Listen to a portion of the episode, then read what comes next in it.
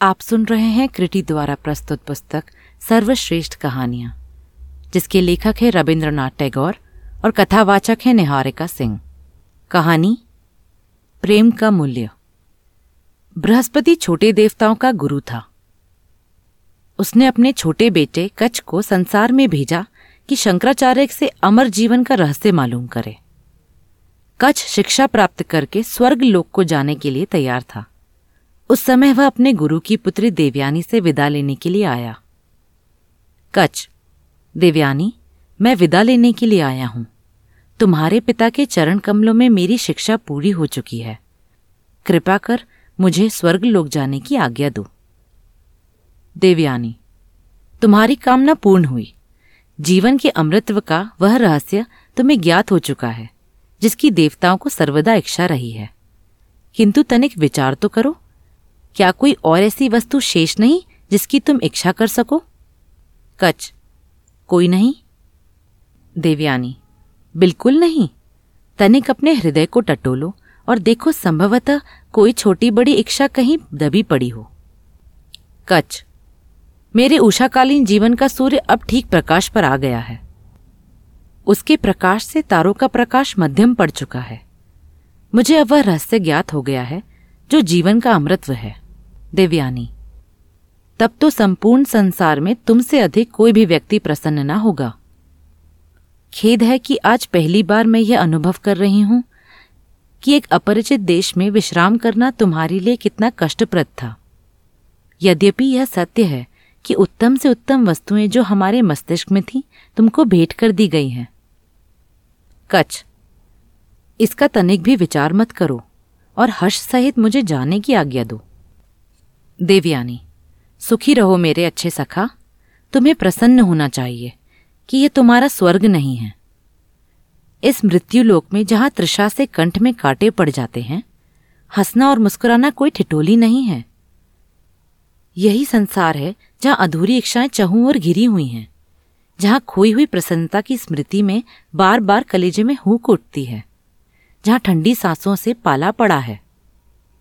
तुम ही कहो इस दुनिया में कोई क्या हंसेगा? कच। देवयानी बता, जल्दी बता, मुझसे क्या अपराध हुआ? देवयानी, तुम्हारे लिए इस वन को छोड़ना बहुत सरल है।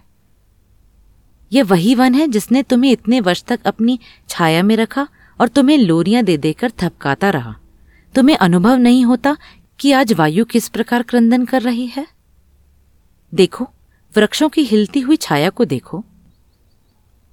उनके कोमल पल्लवों को निहारो। वे वायु में घूम नहीं रहे, बल्कि किसी खोई हुई आशा की भांति भटके भटके फिर रहे हैं। एक तुम हो कि तुम्हारे ओष्टों पर हँसी खेल रही है। प्रसन्नता के साथ तुम विदा हो रहे हो। कच मैं इस वन को किसी प्रकार मातृभूमि से कम नहीं समझता। क्योंकि यहाँ ही मैं वास्तव में आरंभ से जन्मा हूँ। इसके प्रति मेरा स्नेह कभी कम ना होगा। देवयानी वह देखो सामने बड़ का वृक्ष है। जिसने दिन के घोर ताप में, जबकि तुमने पशुओं को हरियाली में चरने के लिए छोड़ दिया था, तुम पर प्रेम से छाया की थी। कच ए वन के स्वामी, मैं तुम्हें प्रणाम करता हूँ। जब और विद्यार्थी यहाँ शिक्षा प्राप्ति हेतु आए और शहद की मक्खियों की भिनबनाहट और पत्तों की सरसराहट के साथ तेरी छाया में बैठकर अपना पाठ दोहराएँ तो मुझे भी स्मरण रखना। देवयानी। और तनिक वनमती का भी तो ध्यान करो, जिसके निर्मल और तीव्र प्रवाह का जल प्रेम संगीत की लहर के समान है। कच आह, उसको बिल्कुल नहीं भूल सकता। उसकी स्मृति सदा बनी रहेगी। वनमती मेरी गरीबी की साथी है। वह एक तल्लीन युवती की भांति होठों पर मुस्कान लिए अपने सीधे सीधे गीत गुनगुनाते हुए निस्वर सेवा करती है। देवयानी। किंतु प्रिय सखा, तुम्हें स्मरण कराना चाहती हूँ। कि तुम्हारा और भी कोई साथी था, जिसने बेहद प्रयत्न किया कि तुम इस निर्धनता के दुख से भरे जीवन के प्रभाव से प्रभावित न हो। यह दूसरी बात है कि यह प्रयत्न व्यर्थ हुआ। कच उसकी स्मृति तो जीवन का एक अंग बन चुकी है। दिव्यानी, मुझे वे दिन स्मरण है जब तुम पहली बार यहाँ आए थे। उस समय तुम्हारी आयु किशोर अवस्था से कुछ ही अधिक थी। तुम्हारे नेत्र मुस्कुरा रहे थे। तुम उस समय उधर वाटिका की बाड़ के समीप खड़े थे। कच्छ। हाँ हाँ उस समय तुम फूल चुन रही थी। तुम्हारे शरीर पर श्वेत वस्त्र थे। ऐसा दिखाई देता था जैसे उषा ने अपने प्रकाश में स्नान किया है। तुम्हें संभवतः स्मरण होगा, मैंने कहा था, यदि मैं तुम्हारी कुछ सहायता कर सकूँ तो मेरा सौभाग्य होगा। देवयानी। स्मरण क्यों नहीं है? मैंने आश्चर्य से तुमसे पूछा था कि तुम कौन हो। और तुमने अत्यंत नम्रता से उत्तर दिया था कि मैं इंद्र की सभा के प्रसिद्ध गुरु बृहस्पति का सुपुत्र हूँ। फिर तुमने बताया कि तुम मेरे पिता से वह रहस्य मालूम करना चाहते हो, जिससे मुर्दे जीवित हो सकते हैं। कच मुझे संदेह था कि संभव है तुम्हारे पिता मुझे अपने शिष्य रूप में स्वीकार न करें। देवयानी, किंतु जब मैंने तुम्हारी स्वीकृति के लिए समर्थन किया, तब वह इस विनती को अस्वीकार न कर सके। उनको अपनी पुत्री से इतना अधिक स्नेह है कि वह उसकी बात टाल नहीं सकते।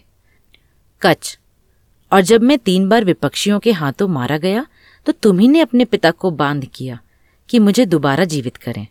मैं इस उपकार को बिल्कुल नहीं विस्मृत कर सकता। देवयानी, उपकार? यदि तुम इसको विस्मृत कर दोगे तो मुझे बिल्कुल दुख ना होगा। क्या तुम्हारी स्मृति केवल लाभ पर ही दृष्टि रखती है? यदि यही बात है तो उसका विस्मृत हो जाना ही अच्छा है।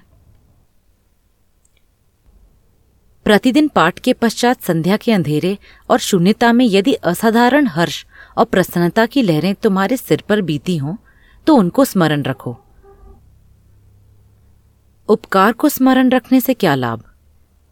यदि कभी तुम्हारे पास से कोई गुजरा हो, जिसके गीत का चुभता हुआ टुकड़ा तुम्हारे पाठ में उलझ गया हो, या जिसकी वायु में लहराते हुए आंचल ने तुम्हारे ध्यान को पाठ से हटाकर अपनी ओर आकर्षित कर लिया हो, अपने अवकाश के समय में कभी उसको अवश्य स्मरण कर लेना। परंतु केवल यही, कुछ और नहीं। सौंदर्य और प्रेम का याद ना ही आना अच्छा है। कच बहुत सी वस्तुएँ हैं जो शब्द द्वारा प्रकट नहीं हो सकती। दिव्यानी हाँ हाँ मैं जानती हूँ। मेरे प्रेम से तुम्हारे हृदय का एक एक अणु छिद चुका है। और यही कारण है कि मैं बिना संकोच इस सत्य को प्रकट कर रही हूँ कि मैं तुम्हारी सुरक्षा और कम बोलना मुझे पसंद नहीं। तुम्हें मुझसे अलग होना अच्छा नहीं, यही विश्राम करो। कोई ख्याति ही हर्ष का साधन नहीं है। अब तुम मुझको छोड़कर नहीं जा सकते। तुम्हारा रहस्य मुझ पर खुल चुका है। कच नहीं, देवयानी, नहीं, ऐसा ना कहो। देवयानी। क्या कहा? नहीं। मुझसे क्यों झूठ बोलते हो? प्रेम की दृष्टि छिपी नहीं रहती। प्रतिदिन तुम्हारे सिर के तनिक से हिलने से, तुम्हारे हाथों की कप्पन से, तुम्हारे हृदय, तुम्हारी इच्छा मुझ पर प्रकट करता है। जिस प्रकार सागर अपनी तरंगों द्वारा काम करता है, उसी प्रकार तुम्हारे हृदय ने तुम्हारी भावभंगिमा द्वारा मुझ पर संदेश पहुँचाया। सहसा मेरी आवाज़ सुनकर तुम तिलमिला उठते थे। क्या तुम समझते हो कि मुझे तुम्हारी उस दशा का अनुभव नहीं हुआ? मैं तुमको भली भांति जानती हूँ, और इसलिए अब तुम सर्वदा मेरे हो। तुम्हारे देवताओं का राजा भी इस संबंध को नहीं तोड़ सकता। कच किंतु देवयानी, तुम ही हो। क्या इतने वर्ष अपने घर और घर वालों से अलग रहकर मैंने इसलिए परिश्रम किया था? दिव्यानी, क्यों नहीं? क्या तुम समझते हो कि संसार में शिक्षा का मूल्य है और प्रेम का मूल्य ही नहीं? समय नष्ट मत करो। साहस से काम लो और यह प्रतिज्ञा करो। शक्ति, शिक्षा और ख्याति की प्राप्ति के लिए मनुष्य तपस्या और इंद्रियों का दमन करता है। एक स्त्री के सामने इन सब का कोई मूल्य नहीं। कच तुम जानती हो कि मैंने सच्चे हृदय से देवताओं से प्रतिज्ञा की थी कि मैं जीवन के अमृतत्व का रहस्य प्राप्त करके आपकी सेवा में आ उपस्थित होऊँगा।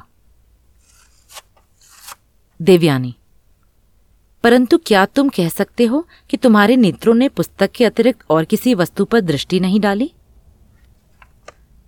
क्या तुम यह कह सकते हो कि मुझे पुष्प भेंट करने के लिए तुमने कभी अपनी पुस्तक को नहीं छोड़ा?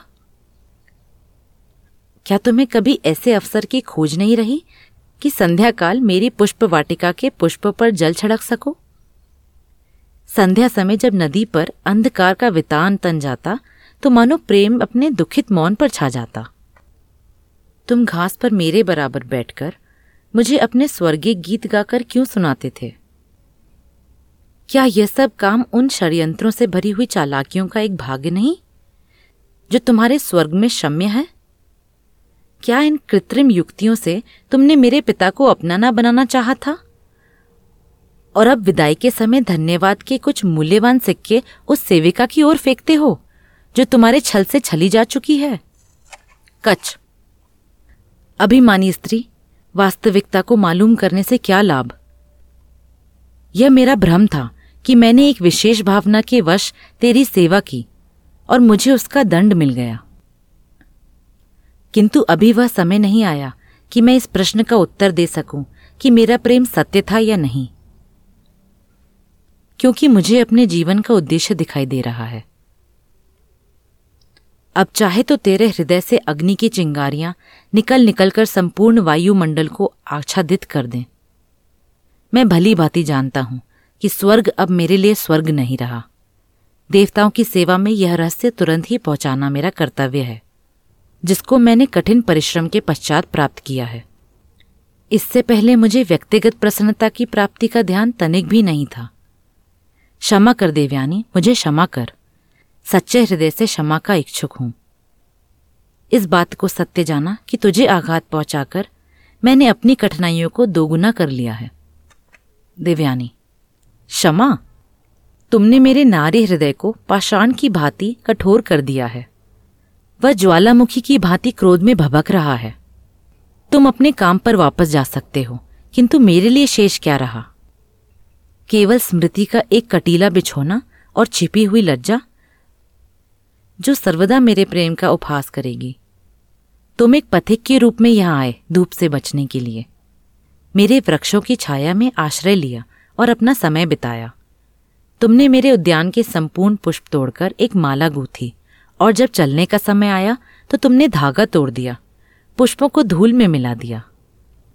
मैं अपने दुखित हृदय से शाप देती हूँ, कि जो शिक्षा तुमने प्राप्त की है, वह सब तुमसे विस्मृत हो जाए। दूसरे व्यक्ति तुम्हारे से यह शिक्षा प्राप्त करेंगे, किंतु जिस प्रकार तारे रात में अंधियारी से संबंध स्थापित नहीं कर पाते, बल्कि अलग रहते हैं, उसी प्रकार तुम्हारी यह विद्या भी तुम्हारे जीवन से अलग रहेगी। व्यक्तिगत रूप में तुम्हें इससे कोई लाभ ना होगा, और यह केवल इसलिए कि तुमने प्रेम का अपमान किया। प्रेम का मूल्य नहीं समझा। धन्यवाद।